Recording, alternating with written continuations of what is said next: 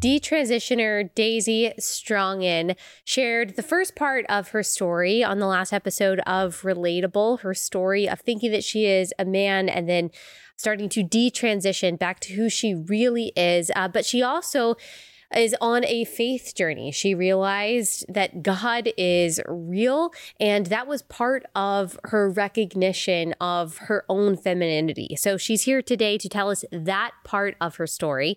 And this episode is brought to you by our friends at Good Ranchers. Go to goodranchers.com, use code Allie at checkout. That's goodranchers.com, code Allie.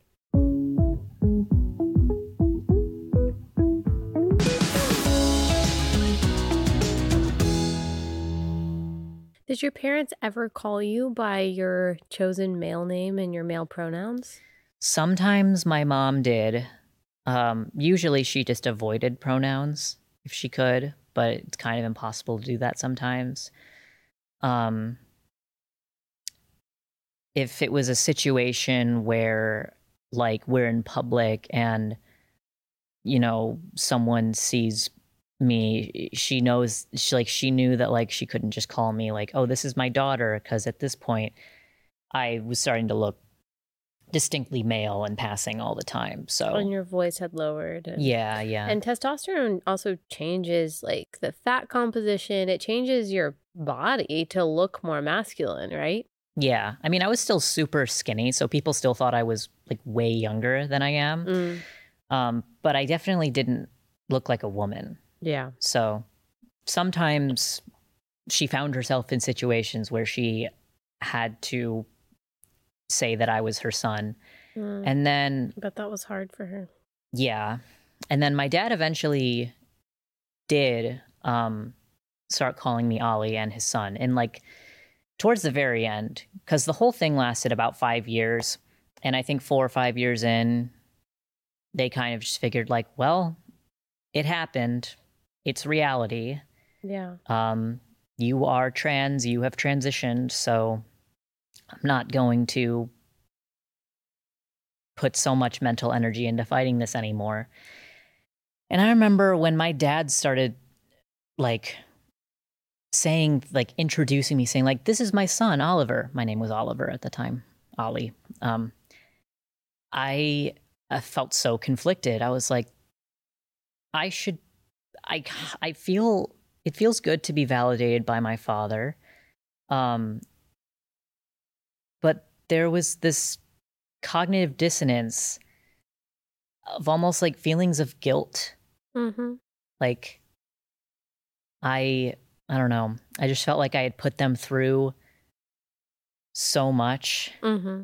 And I knew that he didn't actually see me that way. yeah I knew that he still saw me as his daughter. Um, so yeah I actually didn't. I I had very. I remember feeling very complex feelings about him validating me and Yeah. my mom whenever she would um, use male pronouns. and how did you feel after the double mastectomy Um, right after it, I felt very euphoric. Mm. Um, for the first like three to six weeks, I would say. Um, because there's something about like when you hate yourself and you want to be just anyone else and you want to change yourself in this insanely radical way that almost seems impossible, right? When you actually see the changes happening and the world starts to conform to your fantasy version of yourself, mm-hmm. it causes this you know there was a lot of vanity and narcissism involved like i'll just be very real um it gives you this almost like high Mm. of being like i have control of the world like i have control of how other people see me in a way that is um that i didn't think was possible and when you when i like saw my chest for the first time i it was very surreal i had seen so many youtube videos too of people seeing their chest for the first time and just like crying with joy and saying things like, I'm finally free. And it did kind of feel like a sense of freedom because it meant I didn't have to wear that binder anymore. Mm. And, you know, that made it harder to do things for sure. I couldn't really do any physical activity for more than like 30 minutes without getting out of breath. And I knew I Mm. couldn't do that forever. Yeah. So the idea of like, oh, if I could just be flat chested and not have anything restricting my breathing, that would be Right. amazing. right. So I was very happy at first. Yeah. Um, and I was like, wow, I'll never regret this. Yeah. I feel so good. Yeah. So And did you ever consider what they call bottom surgery? no. You didn't. That was just, I've heard that, you know, like that even women who get the so called top surgery, that bottom surgery is like a bridge too far for them just because of all of the potential complications that come from that. And just, I don't know, that part of my body, I, I always knew was just like, I don't want to mess with that. Yeah. I like the idea of messing with that and having like a, a fake penis, not worth it. And I didn't feel like I hated that part of me, Yeah. you know? It's interesting. Yeah. It's So, because that was hidden from the world. yeah. But I was just so focused on like outward, like other people's perception of me and Yeah. just really indulging my vanity and hmm just um so that part of me didn't really matter Yeah. that much at least not in my day-to-day life and i was okay with what i had and so i never considered bottom, bottom surgery. So this was 2018, right? yeah. That you got the double mastectomy. And then you told yourself, wow, I'll never regret this. I feel so Mm-hmm. awesome. Finally, I guess masculine without the restriction of the binder, but you did come to regret it. Mhm. So let's talk about that and how that happened and Yeah. the timeline. yeah well um everything that i initially wanted to do with my transition had been done um the whole thing from hearing about genderqueer up until now it just escalated so quickly and i was so gung-ho about it it was kind of like my religion actually Mhm. um hmm because it's based on a it's kind of a re- inherently religious thing to say i have the soul of a man Totally. and that I, I need to align myself yeah, with Gnosticism. that you know internal manhood but Mhm. um i think i was it was probably early 2019 when i i i remember feeling frustrated over the fact that i was still thinking about my gender all the time i Mm. was kind of exhausted by it yeah.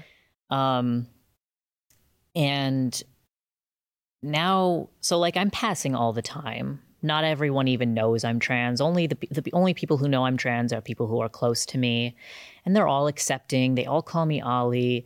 nobody is you know no one sees me as a girl anymore or at Yeah. least no one seems to And that Prob- was like your ultimate goal yes was to pass for everyone. yeah yeah and just and to blend in Yeah. and I was. I had a I had a normal job and was finishing up college.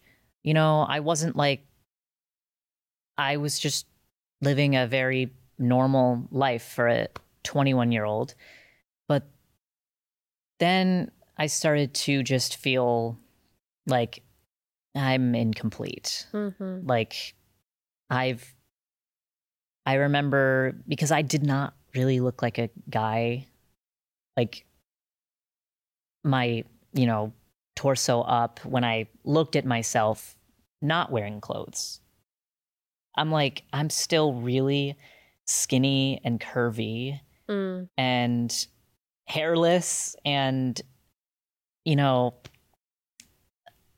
i had watched so many like gender transformation videos of like people who really make themselves look like men and Right. become very hairy that's like that's a very small percentage of people and i was just like i don't know if if i don't feel comfortable in myself now i don't know if i ever will Mm. And that's when I started to get very scary thoughts of like, did I really need to do this? Um, Mm. And I was terrified of those thoughts. Yeah, I imagine that that would be really scary. Yeah. And also at this point, I'm like 21. I like, I'm thinking more about having a family because I've never been a particularly career oriented person Yeah, at all. Like, yeah. I've always been a very family oriented person. And at this point, at this age, I'm like, you know, I've been single for a couple of years and I was sort of like going on dates with people, but I didn't feel like a- any of them, With boys? yeah, with guys. Um, and I didn't feel like any of them wanted to like get serious about me. Yeah. If they did, they probably saw me as like a fetish. Like either Mm. the guys that I was dating were kind of like treating me like I'm a friend almost, like just in a in a very different dynamic of like, you know, male and male relationships is just so different and kind of awkward.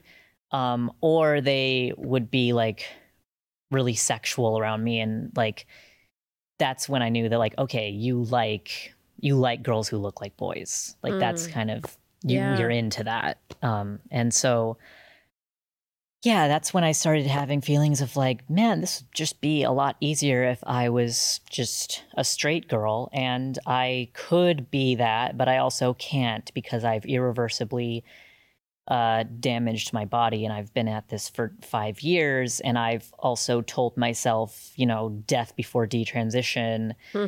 Um, I've heard that or I've seen that. Like, yeah, it's a motto. It's, um, it's really not a healthy thing to yeah. tell yourself. Um, but, you know, I didn't make the decision initially to transition. I didn't make it lightly. I knew it was a really big decision.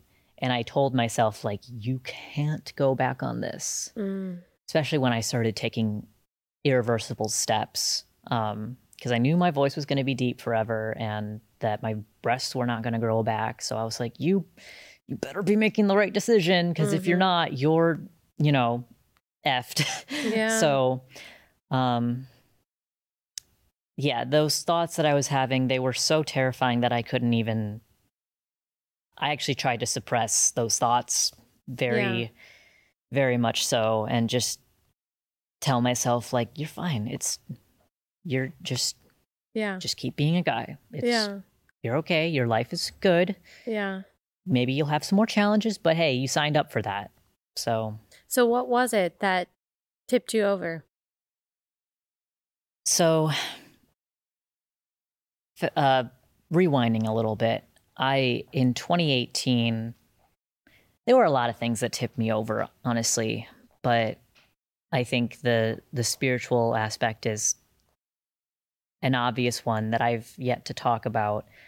Um, a lot of people hear my story, like they know that I'm now Catholic, and they think like, okay, you just you were groomed by Christians to do this for God, and that's the only reason. It's like it's much more complicated than that. But I started, so I had been atheist for like eight years, Mhm. from like eighth grade to uh like 19 years old. Um, and then when I was 19, like I just I never thought about it. I never thought Yeah. about God. I never thought about religion. Um, I just wasn't interested in that. I much preferred just doing whatever I wanted to do. Because I stopped being Christian. I was raised Protestant. I was raised um, Christian, not particularly Christian, but we went to church, and I had a very like. I had a very like chi- childlike faith because I was a child, and I knew, I knew that Jesus died for me. I knew that Jesus loved me, and I knew that Jesus was God, and I just I just loved him back. You know, there was no I didn't know about um I didn't know about hell. I didn't know about sin. And I think in in 7th grade when I learned about hell and that Christians, you know, if you're not a Christian, you go to hell. I heard that and I was like, "What?" Like that doesn't make sense to me. Like my dad's not a Christian. I I know people who aren't Christian. Like and so that is when I kind of was like I'm just going to reject this. Yeah. You know, I uh science makes more sense and Mhm. that's kind of I became like like an annoyingly atheist 8th grade kid. Yeah. Um, and I just thought, like, if you believe in God, like, you're just anti-science and big bigot or whatever. And I'm sure that thinking was also being aff- affirmed online and kind of what you were reading and Yeah. the people you were connecting to. yeah, Yeah. um, so yeah, go ahead and um, if you can fast forward to then what kind of brought you back around Yeah. to believing in God.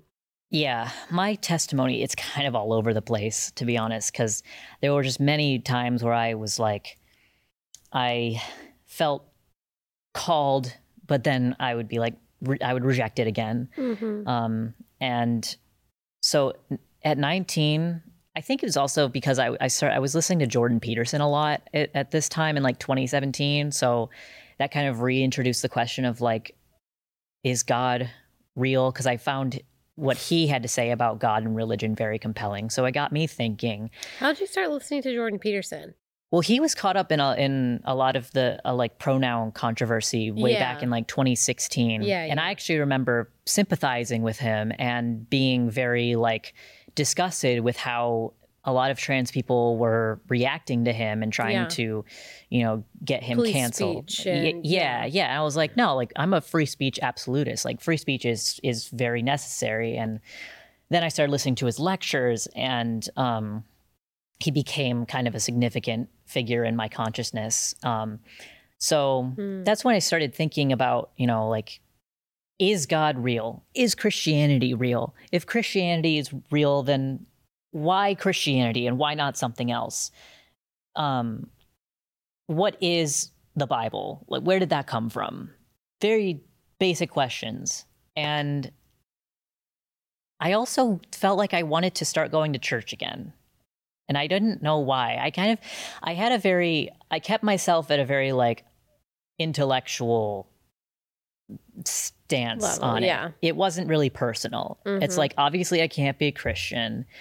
Um, and I knew that progressive Christians were a thing, but even then I was like, that doesn't make any sense. Yeah. Um, so I was like, okay, I'm gonna go to church. I'm just gonna sit in the back. I'm gonna go to a bunch of different churches. I'm gonna like just see what it's like. I want to see how other people worship God. mm-hmm. Not, I don't want to actually worship God, but I want to like see what it looks like, I guess.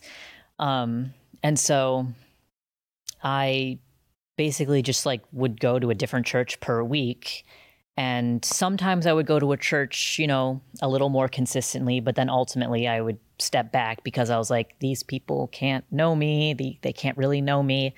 Um, and so, yeah, that was, I never really like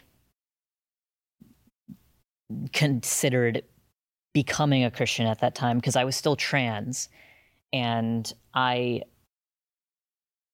found it very difficult to reconcile being a trans Christian without just like completely ignoring the Bible and, you know, Some Christian people try teaching. to do it, but it's interesting that you even then had that discernment to say those two things don't can't be reconciled. Yeah, and like no, the Bible does not directly explicitly address transgenderism because Yeah. it wasn't a thing at all, but you know, like you've said Genesis 1, it's Yeah. God made them male and female. Um it doesn't seem I mean, it just doesn't seem to um complement it that I could that that my gender is actually up to me and I can Mhm. change it. Yeah. So, and I just knew it would be hard to find a church because I didn't want to go to a really, really woke church, but I also didn't want to go to a church that would like, um, say that oh you need to stop being trans. Mhm. Um, so that went on for a while, and then the feelings of doubt and regret kind of started to rise up alongside that. But I don't think that the the going to church influenced those feelings of doubt. I mean, they did, but it wasn't like I was sitting there thinking, oh, I really want to be a Christian, but, yeah. you know, I have to detransition. I'll just detransition so I can be a Christian. It was just like, it just wasn't that simple. Yeah. Um, so, May of 2020, like peak pandemic, quarantine, I'm locked in my house. I'm I've just like given up on life. I was so depressed. I had been the feelings of regret, not just doubt, but regret were really starting to weigh on me. Hmm. And I, all of a sudden, I'm like, I don't have a future. I don't know what my future looks like. I can't detransition. Like, I. I can't I don't want to face the reality of going through life as a woman with a deep voice and and no breasts. No one will ever love me. No one will want to be with me. Um, and I'm just like, I can't fix this. I've permanently androgenized myself, and I never like wanted to do that. Mm-hmm. Obviously, I knew I wasn't going to become a biological male, but I thought I would be able to cope with the yeah. with that fact better. Yeah. Um, but it became really hard. So I was just like staying up till like 5 a.m., drinking every single night mm. and smoking a ton of weed and just trying to like numb myself. I just trying didn't, cope. yeah, I just didn't care anymore. Um, and there was one day, Thursday was my testosterone shot day. And um, for several weeks before that, I would kind of have this internal battle with myself like, do I want to do I want to do this? Do I want to do my shot? Been having these feelings. Nah, I'll just do my shot. Just do the shot. Um, because I felt like if I stopped taking T, then I would that would basically be the end of my transition. And I, I like some people, you know, they don't necessarily have to continue being on T, but uh, the feelings of doubt and regret were piling up so much that I was like, if I've stopped T, I know why I'm stopping T. So, um, but then, yeah, one Thursday came. It was May 14th, 2020. I'm really good at remembering dates, but I, it's like, no, I can't do this. Every shot that I take is bringing me one step closer to needing a hysterectomy mm. because of the atrophy that's happening. Um, and again, I was still living at home at the time, and I told my mom, like, I don't want to do my testosterone shot. And I was so scared that she was either going to be like really overly celebratory or like have an intense reaction to that because I didn't want to I didn't want people to be celebratory at that time because I was devastated. Yeah. I wasn't happy about it at all. Um and she basically asked me like why not and I kind of told her like I think I maybe want to go back to being a girl and or or like try try being a woman. I think I was like I was pretty I was treading very carefully. I was like I might want to see if maybe I'll be okay with being a woman again. Mm-hmm. Um so yeah, that was the day that I stopped taking testosterone. And I consider that to be when my detransition started. Mm-hmm. And then I felt this sort of freedom to look at Christianity in a different way. And I know that, like, you don't have to. You don't have to cleanse your. You're not supposed to cleanse yourself of sin before becoming a Christian. Mm-hmm. But and I definitely, that was not my only sin, like, not even close. I was up to my head in sin. Um, but that was just a really big barrier. That's why I felt like I couldn't really like give myself over. Yeah. So and let's let's back up some mm-hmm. because we were talking off camera before this.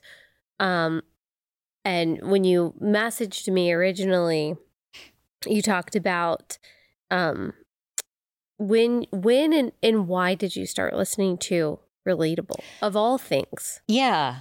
Well i had you know this is going to sound weird but I was always a little bit more of like had a conservative mindset. Yeah. I I- mean, if you sympathize with Jordan Peterson, it sounds Yeah, like. yeah. Yeah. Yeah, I was never I always like thought that the hard left stuff was like, you know, more off the rails, but I I, I fancied myself a centrist. Yeah. Um and I thought that like there were people who were on the extreme right side that were also off the rails and um I think that was my perception of you at first. I was like she's like so conservative. How did you find this podcast?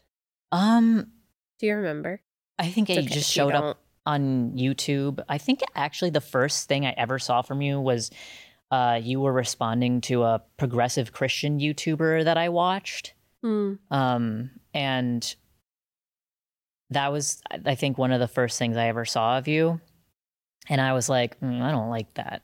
I don't like how close minded she is. Let me Yeah. watch more for some reason. Mhm. um, and then, yeah, I think it was pro- also like around quarantine when I was like watching your episodes in full. And I kind of just found myself doing that. And I was like, huh, maybe, maybe I'm doing this because I think that she's right and I actually appreciate her perspective, but also she is very against transgenderism. So I don't know. Um, but definitely like you did like change my mind on several things. Like I wasn't I would have said I was like pro choice, but like, you know, abortion's wrong, but in some cases it's okay. Um, and I thought your position at first was extreme, but then hearing you explain it, I it I it actually became pretty clear to me like, oh, there's this is actually a pretty black and white issue. Mm. Um, but yeah, that was just that's just one example. Um, and so, oh, I was also watching a lot of like detransitioners at this time, but Yeah.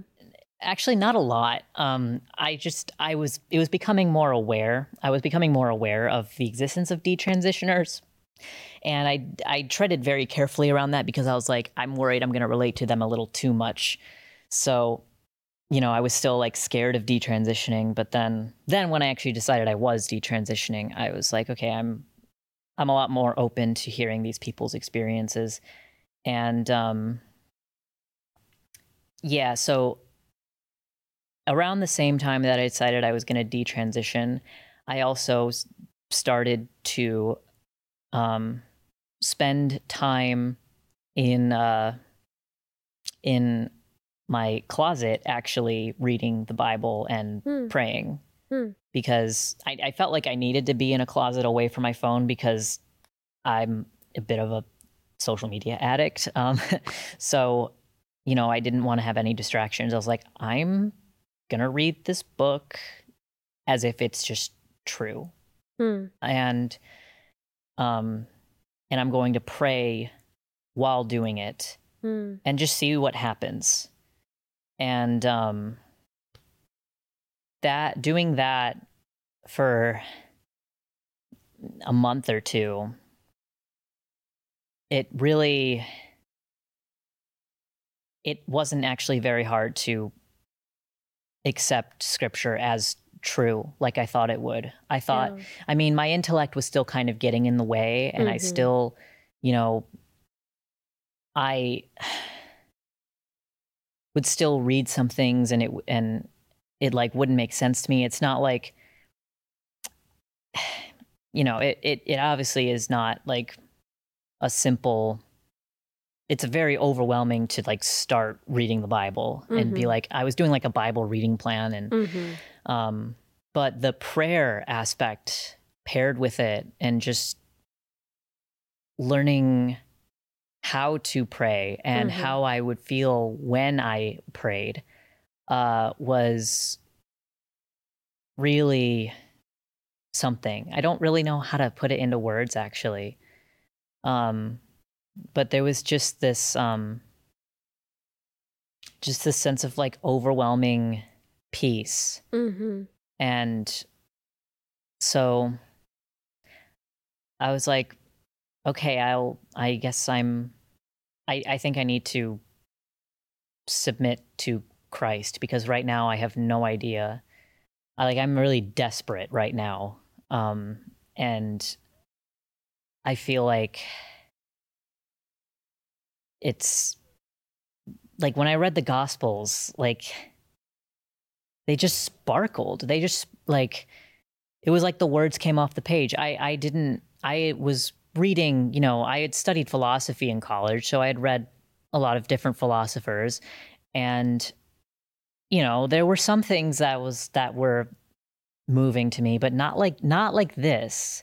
Not like the gospels and just like learning who Jesus was. Um in a in a much deeper way because obviously I, I knew who he was and I was I was familiar with the gospel but um taking it straight from scripture was just like yeah very very different experience than reading say you know so- the trial of Socrates or something yeah um but wow yeah so and and churches were not open at this time because it was like nothing yeah. was open the world was like turned off yeah so um, this is when my life just really take a dra- took a drastic turn. Yeah. Because I also um, before the pandemic, I went on three dates with my now husband, mm-hmm. and I was still identifying as trans, but like secretly full of regret. And then um, after when the restrictions lightened up a little bit, he texted me and was like, "Hey, I want to see you again." I was like, "Oh, I that's surprising. I like thought I didn't know you were still thinking about me." Yeah. Um, and I was like, "Well, I'll just go on a date to basically tell him that it's not going to work out because I'm detransitioning and I'm having an, a really intense spiritual experience that yeah. involves me giving my life to Christ. So I'll just go out with him to tell him that it's not going to work out basically um, and then and then so i was like it was a couple months after i had decided to detransition i still looked like a boy um, and uh, i told him and he was like yeah okay. I definitely want to do this with you. And then we were just inseparable. And Mm. um, we actually started going to church together. And um yeah and then and then i kind of fell away from christianity again. You thought that was the the end. Like i stayed christian the whole time but no there was still resistance because i felt like you know i wasn't praying enough or you know i still i didn't do a particularly like i felt like i wasn't doing a particularly good job at like staying sanctified and being holy and wanting to be holy and being repulsed by sin because I had fallen in love with Jesus. I had expected to be just immediately like repulsed by sin, like don't want to get drunk, don't want to watch any movies with sex scenes, but like I wasn't. I still enjoyed sinning. I still enjoyed, you know, trying to get away with as much freedom as I could because this was just a. I found myself becoming almost overly legalistic towards myself and just always questioning like if my salvation was genuine um and you know i just had all these other voices in my head saying things like well if you're not repulsed by sin then are you really a christian? And like that just made me really doubt myself.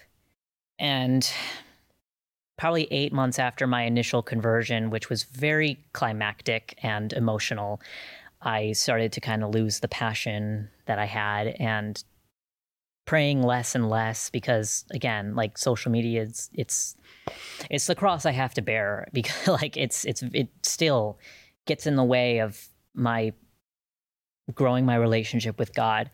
Um and so I basically kind of fell into this like mindset because I also kind of had some I think I had I didn't really have my own like a firm foundation of what my theology was, but I did believe in predestination and I thought, nah, I'm just damned. Like nothing I can do about it.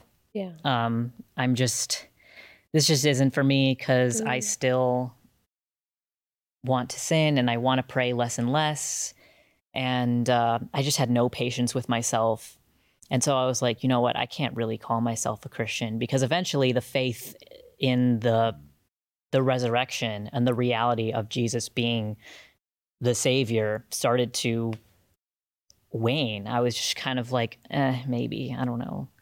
So I was like, well, I can't call myself a Christian if I don't believe these things. And I was like sad and discouraged about it. Um I I want I, I still wanted to be a Christian. Um but so yeah. Then there's another year of me being not religious and you know, I was like, I don't want to talk about it. Like, cause my, my husband had his own faith journey.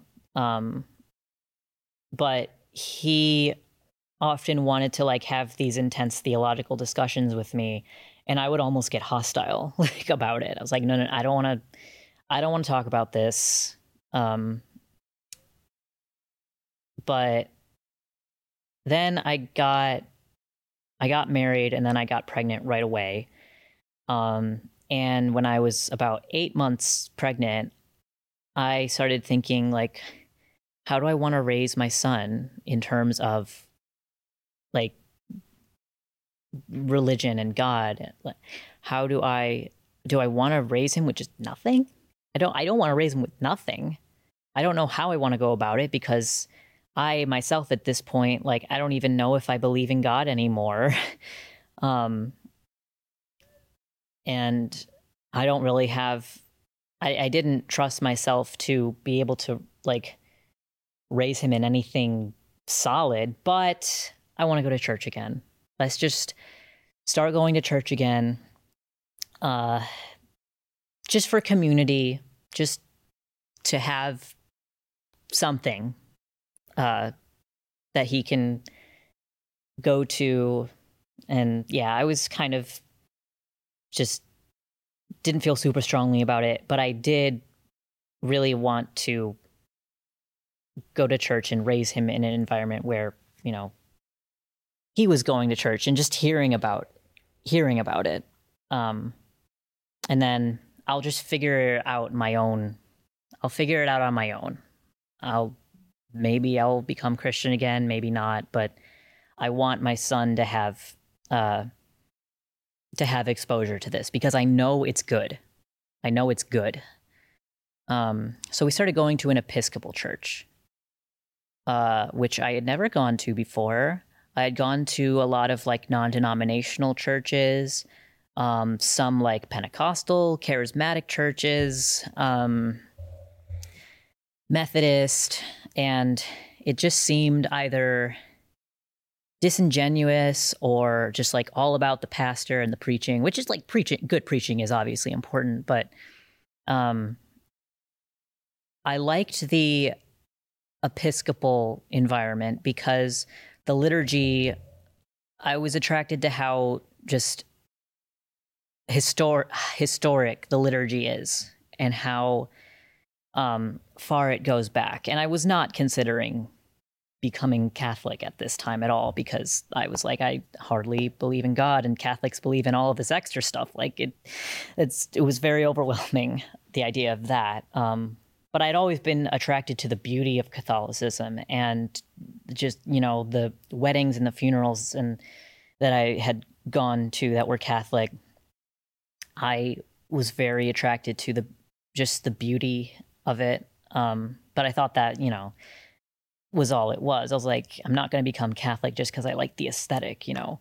Um, and so we started going to this Episcopal church, and I knew that Episcopal churches were kind of more on the progressive side, but this one didn't seem that progressive. Like it, it's not like they had a rainbow flag out front or anything, um, or like you know drag queen pastors or like it wasn't crazy. So we were going there for a while and um, it was a positive experience. Um, I remember thinking like, oh, I really the people here are very kind and uh you know, I I like the preaching, some of it I don't like, but I was still just like caught up in this like what's the truth? What's actually the truth? And i was still you know i I had read a lot of scripture at this point. I think I had read pretty much the entire Bible at this point, and it's like some of the stuff in the Bible is pretty clear, but a lot of it's leaving me with more questions than answers. And um, that's when, you know, when I started going to the Episcopal Church, like, I didn't know, I wasn't getting a lot of clarity from that church. I wasn't getting, you know, they weren't really talking about sin at all. Um, they were talking about love and peace and justice and acceptance. And again, they weren't like overly over the top woke, but I was like, there's something, there's a lot of, there's like something missing. There's a, there's like all of the gaps of what the truth is weren't really being filled for me. And I was trying so hard to not be like, snobbish or overly like picky about like I was like I just just go to a church. It's good to go to go to church. Like don't obsess too much over what kind of church and what they believe about everything, but um that's when I started to get more cur- curious about just the idea of there being a one true church and I eventually came to realize that that's the Catholic Church. Okay, I'm excited to tell y'all about a pro life diaper company. Unfortunately, a lot of diaper companies out there um, are actually hostile to their future customers because they are providing funds for their company's employees to go get abortions and they are donating to pro abortion organizations. It's absolutely crazy. You'd think that that wouldn't happen, but that's exactly what's going on at a lot of these major diaper companies. You don't have to worry about that at EveryLife. Every Life is a pro life diaper company. These are high performing premium diapers created with your little ones in mind. They have an amazing miss, uh, mission with their Buy for a Cause bundle that you can purchase to support families in need of essential items like diapers and wipes. They're working with pro life organizations like Save the Storks and Live Action to make sure that we are saving as many babies as possible. So make the switch, get your diapers from EveryLife. Go to everylife.com, use code ALLIE10 at checkout. That's everylife.com, code ALLIE10. We were baptized Catholic in uh, April of this past year. Me, my husband, and uh, my son. We were all baptized, and and you have a 15 month old, and you're almost due with your daughter, right? Yeah, yeah. Which is an amazing. That in itself is an amazing story of redemption. Now, yes. obviously, we've got what plenty of serious theological differences, as I am a Reformed Protestant, and unfortunately, we don't have time to parse all of those out. But yeah, and I've only been Catholic for like less than a year, so I, am not ready to do like straight up apology yet. So yeah, but I do I do have to mention that because obviously my audience, who is I do have some Catholics in my audience, but it is mostly Reformed Protestants. I would be remiss if I didn't say something about um oh yeah our disagreements. But I am so thankful, so thankful for your story and how God redeemed you and pulled you out of the pit at so many different times in so many different ways and also that like he's giving you the courage to share your story because not everyone who has your story shares your story and that is just another way i think that he's using you as a vessel of redemption yes and i'm i'm very the thankful for that the yeah. reason why i talk to media about this and not just keep it to myself is because i want people to have to not despair if they feel like they might regret their transition. Um, I want people to know that there is life after detransition. And I also want people to know the gospel. And I'm still learning how to do that because I'm all too familiar with the cynicism that comes with, you know, having bad experiences with the church or just just atheism. I, I am still trying to learn how to share the gospel with people in a way that is effective. And um I pray that um like just before I came out here I was just praying like Jesus please just tell me what to say somehow. Just give me the words. Um but I just want people to know that there is life after detransition and it's not the end of your life. And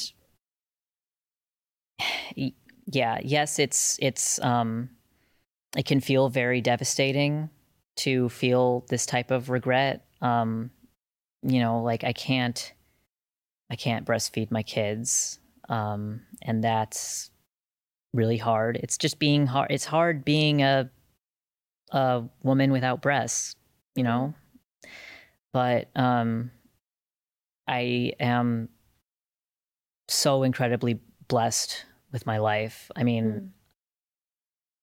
I forgot to say this, but one of the things that just led me ultimately now to live a more religious life, regardless of how I felt about how I was doing or like, you know, spiritually or how often I was praying or if I was praying the right way or if I, you know, it's like God's given me so much grace and that's so obvious. Why would I not why would I not give him my life?